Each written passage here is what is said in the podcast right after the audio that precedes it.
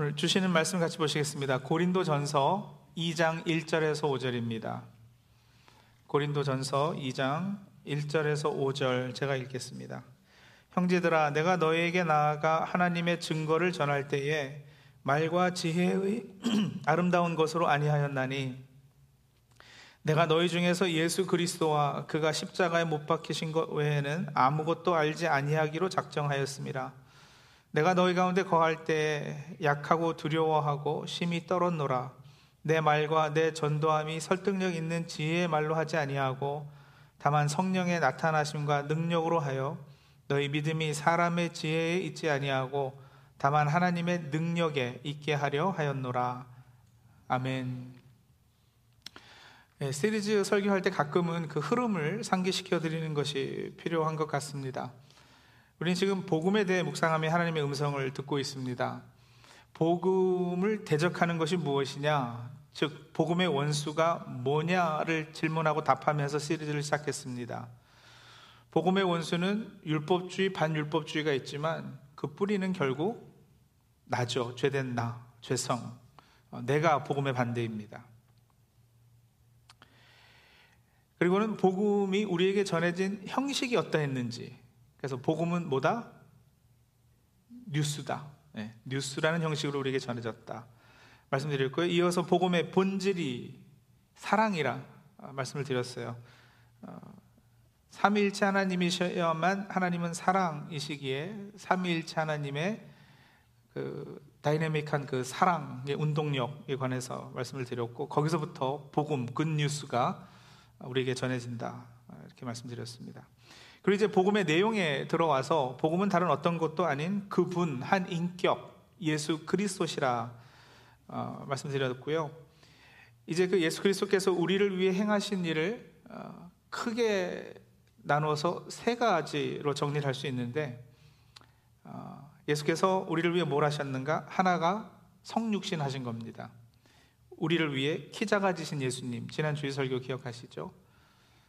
우리를 위해 행하신 일 또 하나가 이제 십자가에 달리신 일입니다. 그리고 한 가지가 더 있는데 그것은 이제 다음 주일 설교 주제이고 오늘은 그래서 그 십자가 달리셨다. 십자가 편입니다. 왜 꼭 십자가여야만 하는가?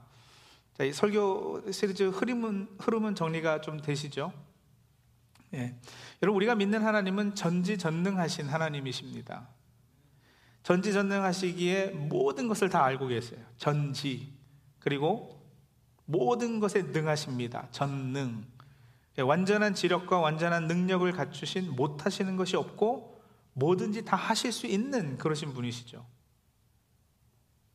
아멘? 정말이요?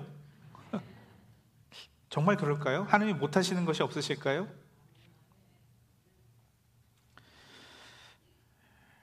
전에 교회 안 다니는 비신자 친구들이 교회 다니는 우리를 놀리려고 어, 이런 질문들을 했어요. 야, 너희 하나님은 전지전능하시다며? 그러면 이 세상에 무엇이든 막을 수 있는 방패와 이 세상에 무엇이든 뚫을 수 있는 창을 동시에 만들 수 있어 없어? 그 친구는 그거는 못 하시겠네라는 답을 아마 기대했을 거예요. 그러면 봐라, 하나님도 못 하시는 것이 있지. 하고서는 하나님의 전지전능성을 무너뜨리려는 속셈이겠죠. 그래서 우리를 좀 곤란하게 만들려고요. 뭐 사실은 여러분 아주 유명한 철학자죠. 니체도 비슷한 질문을 했어요. 어, 니체는 이렇게 질문했습니다. 전지전능하신 신은 자신이 들 수 없을 정도로 무거운 돌을 만들 수 있을까? 전지전능하신 신은 자신이 풀 수 없을 정도로 어려운 문제를 낼 수 있을까? 좀 논리적으로 사고하는 사람들은 이건 질문 자체가 모순이기 때문에 답을 구할 수 없다. 이렇게 결론 내리고 말 거예요. 근데 저는 그런 질문을 받을 때마다 그러실 수 있다고 답했어요. 무엇이든 막는 방패, 무엇이든 뚫는 창, 하나님은 동시에 만드실 수 있다. 그것도 못하면 그게 하나님이냐? 저렇게 답하죠. 그러면 그 다음 질문은 그거예요. 어떻게? 그걸 어떻게 만드시는데? 그러면 제 답은 늘 이랬습니다. 야, 어떻게 만드는지를 알면 내가 하나님이게. 예. 나는 하나님이라 어떻게 그걸 만드실지는 몰라. 그런데 하나님은 하나님이시니까 당연히 하실 수 있지. 뭐 어차피 말장난 하자고 던진 질문이니까 말장난으로 답하는 거예요. 근데 여러분 이런 류의 말장난 같아 보이는 질문에서도 사실은 기독교 이해에 있어서 중요한 교훈을 얻을 수 있습니다. 자, 보세요. 하나님은 물론 전지전능하세요. 근데 그 전지전능성이 방해받지 않으면서도 사실은 하나님이 못하는 것이 있으셔요. 아까 전에 못하는 것 없으시죠? 그러니까 다들 아멘날 하셨는데 죄송합니다만 있으셔요. 못하시는 것 있으셔요. 예, 당연히 있죠. 뭘 못하시느냐? 하나님께서는 하나님의 하나님 되심에 어긋나는 일을 못하십니다. 하나님의 속성에 어긋나는 일들을 못하신다고요. 그 말씀 드린 것 같아요. 하나님 거짓말 못 하신다고요. 못 하시는 게 아니라 목사님 안 하시는 거겠죠? 아니요. 못 하시는 거예요. 여러분 속 안에 거짓이 있어야 거짓을 말할 수 있어도 안 하고 참고 뭐 때로는 분위기 봐서 하기도 하고 근데 그 속에 거짓이라고는 전혀 없으신 분은 아예 거짓말을 못 하시는 겁니다. 안 하는 게 아니라 못 하시는 거예요. 또 보세요. 하나님은 신실하신 하나님이시잖아요. 그렇게 하나님을 정의하면 하나님은 안 신실하지 못하시는 거예요. 하나님은 사랑이세요. 그러면 하나님은 사랑 안 하지 못하시는 거예요. 하나님은 공의 하나님이세요. 그럼 하나님은 불의하지 못하세요. 다 못하시는 것들이에요. 목사님 말장난이라고요? 예, 그렇게 생각하실 수 있습니다. 인정합니다. 하지만 이 하나님의 못하시는 그 무엇 때문에 십자가가 등장했다면요. 그냥 말장난으로는 끝날 수 없는 거 아니겠어요? 우리가 그런 질문들 하잖아요. 신앙생활 하면서 왜 꼭 십자가여야만 하는가? 왜 꼭 예수께서 십자가에서 돌아가셨어야만 했는가? 하나님께서 전지전능하시면 혹 우리가 죄를 지었어도 그냥 아예 없다고 하자. 그냥 잊어버리고 넘어가자 라고 하면 되지.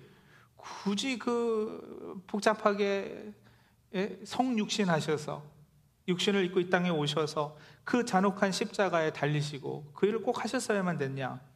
아니 더 나아가서 왜 우리를 창조하실 때 죄를 지을 가능성을 가진 존재로 창조하셨는가? 창세기 공부할 때 늘 그 질문들 하지 않으세요? 왜 선악과를 만드셔서 왜 선악과를 따먹게 내버려 두셔서 이 고생을 시키신데 여러분 뭐 그 얘기는 나중에 하더라도요. 왜 꼭 십자가에서 예수께서 돌아가셨어야만 했는가? 이 질문은 오늘 좀 답을 해야 되겠는데요.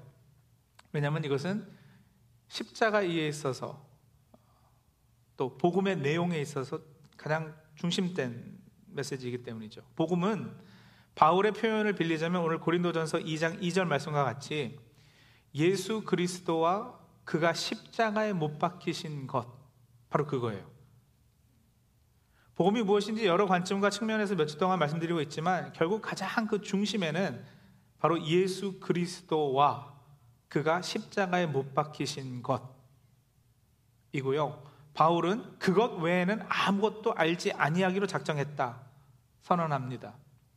왜냐하면 그 십자가의 도가 세상의 지혜와는 비교도 안 되는 참된 지혜이며 하나님의 지혜이기 때문에 그렇습니다. 사실은 고린도전서 1장 18절부터 시작해서 오늘 읽은 2장 5절까지가 이제 한 단락이에요. 여기서 바울은 계속해서 십자가가 어떻게 역설적으로 하나님의 참 지혜인가를 설명하고 있는데 고린도전서 1장 18절을 메시지 성경은 이렇게 번역해 놨습니다. 제가 메시지 성경으로 고린도전서 1장 18절 읽어 드릴게요. 십자가에 달리신 그리스도를 가리키는 메시지가 멸망하기로 굳게 결심한 사람들에게는 어리석은 것처럼 보이겠지만 구원의 길에 들어선 사람들에게는 완벽하게 이해될 것입니다. 이것이 하나님께서 일하시는 방식입니다. 그리고 그것은 가장 강력한 방식임이 입증되었습니다. 십자가가 하나님께서 일하시는 방식, 그것도 하나님께서 일하시는 가장 강력한, 뛰어난, 가장 지혜로운 방법임이 입증되었다는 겁니다. 십자가 사건이 어떤 사건이기에 하나님께서 인간을 향해 역사하신 방식 중 가장 강력한 방식이라고 하는 것일까? 자, 다시 하나님께서 못하시는 것들에 대한 주제로 돌아오겠습니다. 하나님의 가장 기본된 속성은 뭐라고요? 사랑이라고요. 그런데 이 사랑의 속성은 무엇과 무엇으로 이루어져 있다? 지난번 호세아 불공평한 하나님 설교할 때 말씀드렸어요. 속성 하나님의 속성 사랑은 두 가지로 이루어져 있어요. 하나는 극률이고 하나는 공의입니다. 극률 없는 공의는 사랑이 아니고요. 공의가 없는 극률도 역시 사랑이 아닙니다. 사랑은 극률과 공의로 이루어져 있어요. 그런데 문제는 이 극률과 공의는 우리의 짧은 머리로 생각할 때는 이게 상반되는 개념이거든요. 서로 부딪히는 개념이란 말이에요. 자, 하나님은 극률 안 하실 수 없고 하나님은 공의롭지 않으실 수 없어요. 이 두 가지를 못 하셔요. 사랑이시기 때문에 사랑 안 하실 수 없는 거예요. 사랑이 아니실 수 없는 거예요. 우리 인간과의 관계에 있어서도 마찬가지죠. 여러분 우리가 하나님 앞에 죄를 지었어요. 죄 지은 인간을 두고 하나님은 극률하심과 하나님의 그 공의로우심이 서로 부딪힌다 그랬잖아요. 서로 갈등을 일으키는 거예요. 지은 죄 그냥 없다고 하시면 되는 거 아닙니까? 전지전능하신데 하나님께서 아니요. 공의로우신 하나님은 그렇게 못 하시는 거예요. 죄를 그냥 두고 보실 수 없어요. 속성과 어긋나요. 죄를 그냥 묵인하고 모른 척 하실 수 없는 겁니다. 죄는 시리어스 하거든요. 절대 가볍게 생각하지 않으셔요. 하나님의 공의는 여러분 그래서 죄의 싹은 사망이라 선포하고 그 죄를 지은 인간들은 그렇다면 사망이라는 죄값을 치르는 것이 옳습니다. 그런데 하나님은 또한 극률의 하나님이시잖아요. 하나님의 극률하심은 죄 지은 인간들이 사망이라는 죄값을 치르고 멸망하는 것을 그냥 보고만 계실 수도 없는 거예요. 너무 안타까워 하시는 거죠. 그 존재 자체가 사랑이신 그분 속에서부터 극률이 맹렬히 불타올라서 어 이거 그냥 내버려 둘 수 없는 거예요. 그래서 하나님의 극률하심이 해결되어야 하고 하나님의 공의가 만족되어야 되는데 그것이 풀린 자리, 그것이 해결된 자리가 바로 십자가라는 거죠. 죄의 싹이 갚아졌어요, 그 자리에서. 그런데 그 죄값을 치러야 하는 본인이 아니라 다른 누군가가 대신 갚아줘서 고기도 만족이 됐어요. 국률도 만족이 되고요. 제가 이 예를 한번 들어드렸잖아요. 저희 집 아이가 운전 배운다고 제 차가 아니라 옆집 아저씨 차를 빌려서 나갔는데 하루는 사고가 났다. 이거 가정이에요. 그랬다는 게 아니고 가정입니다. 옆집 아저씨 차를 가지고 나가서 운전을 배우다가 사고가 났어요. 차가 크게 어, 이 데미지가 난 거예요. 자, 공의는 죠? justice, fairness는 남의 차 몰고 나가서 차를 부숴놨으니 그 차값을 물어줘야 되겠죠. 그래야 공의가 만족되는 거 아니겠어요? 차를 한 대 새로 사 놓는 거, 그래서 그 아저씨가 손해 보지 않게끔 해드리는 거. 이게 공이에요. 근데 만약에 제 아, 아이들이요. 그 아저씨한테 가가지고 아저씨 뭐 이미 벌어진 일 어떡하겠어요. 그냥 없던 걸로 하죠. 그냥 아저씨가 참으세요. 손해 보고 끝내세요. 이러면 이건 여러분 얼마나 불공평해요. 이건 공의가 아니에요. 제 아들은 차값을 물을 능력이 되지 않아요. 그래서 차값을 갚지 못하고 있으니까 그 이 아저씨가 고소해서 너 감방에 쳐넣는다 했을 때 저는 아버지로서 아들아 그러면 너 감방 좀 잠깐 들어갔다 와라. 이것도 뭐 인생 살면서 다 배우는 교훈이다. 이럴 수 없잖아요. 아들을 아끼고 국률이 여기는 제가 그것을 용납하지 못합니다. 그래서 조금 여유가 있는 제가 어떻게 해요? 대신 갚아주죠. 기업 물을 능력이 있는 거예요, 저는. 대신 갚아주기 때문에 그분께 공의가 만족이 되고 제 아들이 감옥 가는 것을 막았기 때문에 그 아들을 향한 내 극률도 만족이 되고 아들은요 자신이 잘못한 대로 갚아지지 않았어요. 아버지가 대, 대신 해결해 줬어요. 자기가 행한 대로 갚아지지 않은 것 이걸 뭐라 그럴까요? 이걸 이제 은혜라고 그러죠. 아들은 은혜를 입은 거예요. 제가 아들한테 가가지고 너 감옥 가지 않아도 돼. 아빠가 다 갚았어. 값을 다 치렀어. 다 해결했어. 라고 말해줘요. 이게 뭐예요? 이게 굿뉴스 전해주는 거죠. 복음 선포죠. 아들이 그 소식을 듣고서는요, 막 눈물을 흘리면서 아, 아버지 고마워요. 다시는 제가 어, 안 그럴게요. 라고 하는 건 뭐예요? 그걸 이제 회개예요. 자, 여러분 순서를 보세요. 눈물 흘리고 이 아이가 회개해서 혹은 저한테 아버지 앞으로 제가 30년 동안 집 청소하고 설거지하고 화장실 청소하고 다 할게요. 차값 좀 물어주세요. 하며 제가 값을 치러주는 거. 그래서 얘는 집 청소, 뭐 설거지, 화장실 청소 30년 동안 해야지 되는 거. 그걸 뭐라 그럴까요? 그렇게 사는 걸 뭐라 그래요? 그걸 이제 율법주의 신앙생활이에요. 자기가 행하고 자기가 갚는 거. 그 율법주의. 여러분 이거 이해되세요? 은혜, 회개, 복음 선포, 율법주의 신앙생활.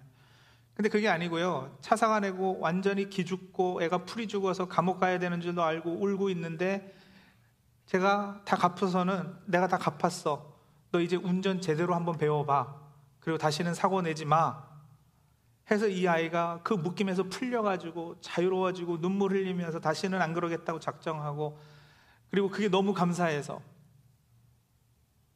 감옥 가지 않아도 되고 아버지가 값 치러 준 것이 너무 감사해서 전에는 뭐 눈 흘기고 투정거리고 하던 집 청소 설거지도요 막 기쁨으로 하는 거예요. 학교도 안 빠져요. 정신 차리고 공부 열심히 해요. 고마워서. 그거 뭐예요? 그게 이제 복음 중심으로 사는 신앙생활이죠 복음의 진리를 따라 행하는 거예요 근데 여러분 그렇게 감격해도 한 3, 4개월 지나면 또 기쁨은 사라져요 그죠? 그 감격함, 감격이라는 감정, 기쁨이란 감정은 또 금세 사라집니다. 굿뉴스 언제 들었나 싶을 정도로 금방 사라져요. 그래서 그 감사를 늘 새롭게 일깨워 주시는 분이 우리에게는 계시는데 그분이 성령님이에요. 그래서 똑같은 그 기쁨의 감정이 되살아나도록, 똑같은 그, 그 감격이 되살아나도록 늘 옆에서 우리 안에서 역사하시는 분. 그래서 여러분 고린도전서 오늘 읽은 2장 5절까지가 이, 이, 이 십자가 은혜 내용이고요. 그리고 6절부터 나오는 주제가 그래서 성령의 능력이에요. 고린도전서 2장 6절부터 나오는. 12절 내려가면 이런 이야기를 합니다. 2장 12절이요. 한번 보실까요? 2장 12절 제가 읽을게요. 우리가 세상의 영을 받지 아니하고 오직 하나님으로부터 온 영을 받았으니 그 무슨 영이에요? 성령이겠죠. 하나님으로부터 온 영을 받았으니 이는 우리로 하여금 하나님께서 우리에게 은혜로 주신 것들을 알게 하려 함이라. 하나님께서 우리에게 은혜로 주신 것들을 알게 여기서 알게는 계속 해서거든요. 하나님께서 우리에게 은혜로 주신 것들을 계속해서 끊이지 않고 알게끔 성령께서 일하신단 말이에요. 여러분 이게 이제 신앙생활이에요. 자, 다시 정리할까요? 하나님은 공의로우신 하나님이십니다. 그런데 하나님의 공의로우심은 죄 문제를 꼭 해결하고 넘어가야 만족이 돼요. 없는 걸로 생각하자. 그냥 잊어버리자. 아니요. 되지 않아요. 하나님 그걸 못 하셔요. 우리가 하나님 앞에 죄를 지었어요. 성경은 의인은 없고 하나도 없다고 선언해요. 그러니까 우리가 다 죄 가운데 놓여 있고 그 죄값을 치러야 하는 상황을 맞았는데 죄의 값은 사망이니 우리가 다 그렇게 죽어야 마땅한데 근데 하나님은 극률의 하나님이시거든요. 그러게 뭘 못하시느냐? 자기가 택한 자기 백성이 그렇게 사망 가운데 놓여 있는 것을 두고 보실 수 없는 거예요. 그걸 못하셔요. 그래서 하나님의 지혜는 가장 강력한 한 가지 방법을 끄집어내었는데 이 두 가지가 한 번에 만족될 수 있는 거. 그 바로 십자가예요. 십자가에서 우리 죄값이 치러져서 우리 대신 예수 그리스도께서 돌아가셨기에 공의가 만족되었고요. 그 십자가에 내가 달렸어야 되는데 대신 누가 그 짐을 주셨기 때문에 나를 향한 하나님의 극률이 만족이 되었고요. 여러분 벌써 오래전에 제가 그 대학 다닐 때 여기서 그리 멀지 않은 그 베슬레헴 펜실베니아라고 있어요. 거기에 Lehigh University가 있습니다. 어, 거기서 그 대학생 선교회 CCC, KCCC 여기 이제 미국에 있는 CCC이기 때문에 KCCC였는데 거기서 주최한 비전 컨퍼런스라는 것이 있었어요. 그 대학생들 1년에 한 번씩 모여가지고 집회하는 거예요. 대학생 선교회 집회.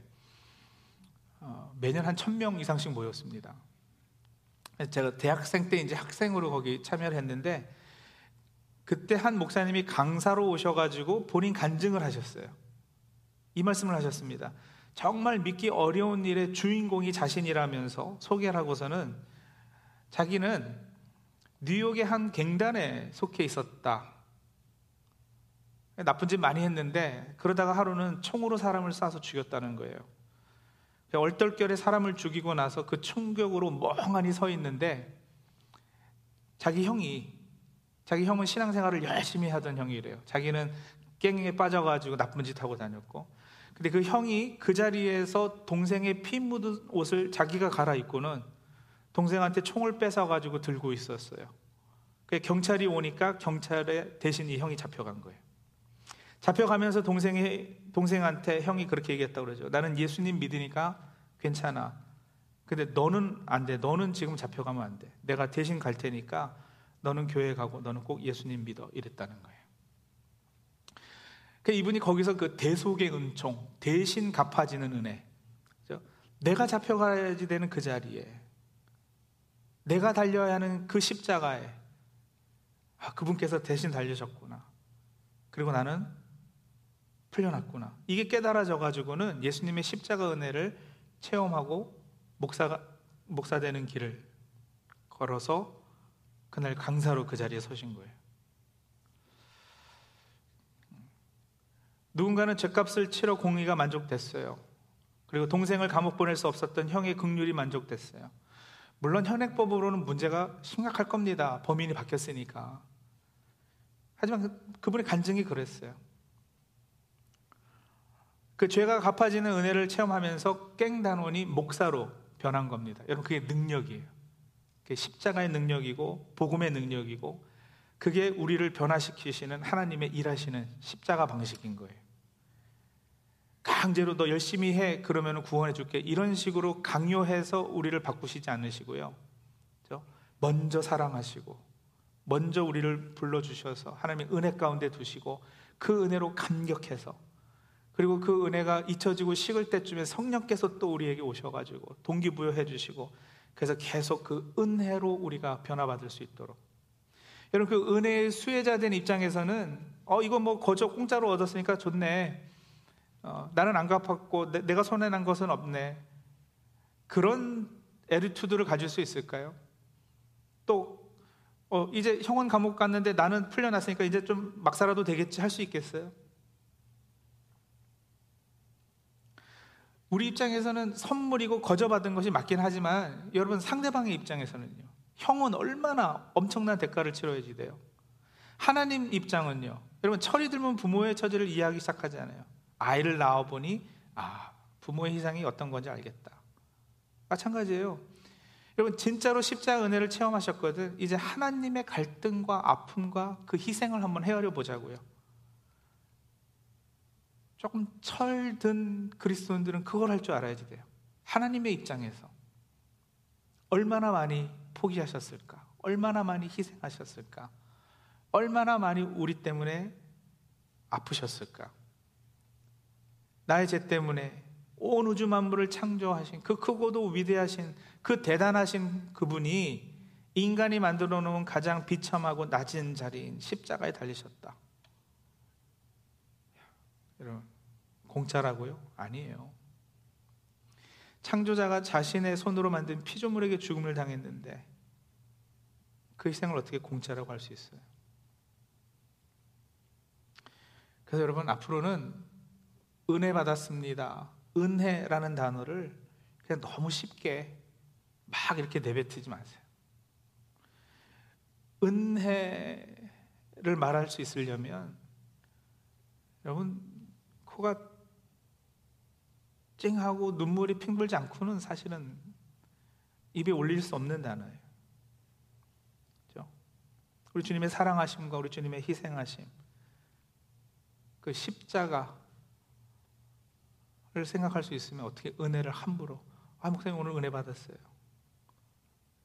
오늘 분위기가 은혜롭네. 어, 찬양이 은혜로워요. 그냥 어, 오늘 분위기 좋네요. 목사님 설교 괜찮았어요. 그냥 그 정도로 넘어가세요. 은혜는 너무도 무거운 단어예요. 왜 꼭 십자가만 하느냐고요?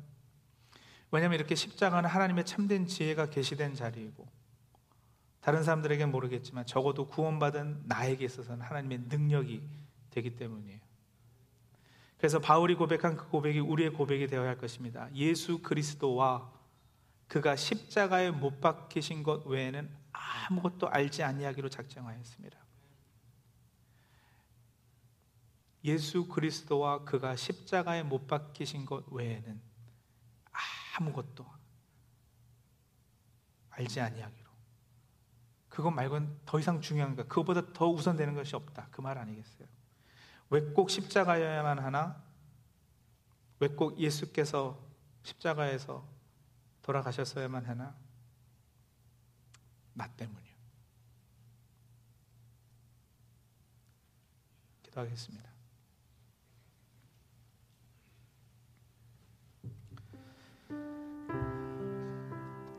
왜 꼭 십자가여야만 했는가? 왜 예수께서 꼭 십자가에 돌아가셨어야만 했는가? 나 때문에요. 라고 답하실 수 있는 분들은 오늘 좀 무거운 마음으로 하나님 앞에 나가면 좋겠습니다.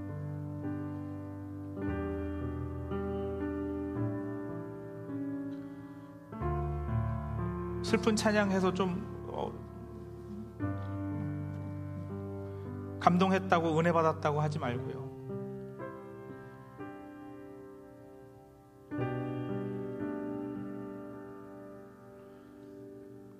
아, 설교 듣고 전에 몰랐던 뭐 어떤 지식 하나를 새롭게 깨달았다 해서 은혜 받았다 하지 마시고요. 우리 입에서 은혜라는 단어가 튀어나올 때는 여러분 제가 오늘 말씀드린 하나님의 사랑, 하나님의 극률과 공의가 부딪혀서 하나님 안에 얼마나 큰 갈등이 있었으며 그것으로 인해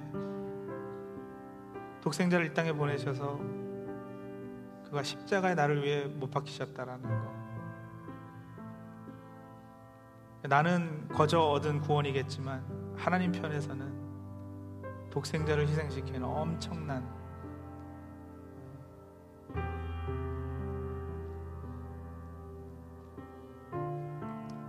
희생이 따랐다라는 거 기억하면서 네, 오늘 다시 한번 예수 그리스도와 그가 십자가에 못 박히신 것 외에는 아무것도 알지 아니하기로 바울과 더불어 나도 작정하는 예, 그런 시간 갖도록 하죠. 왜 꼭 십자가여야만 했는가? 나 때문에요. 그렇게 답할 수 있는 우리 성도님들이 다 되시기 바라고 예, 그렇게 할 수 있도록 성령님 도와주시길 우리 간구하며 하나님 앞에 나가겠습니다. 우리 잠시 기도하죠.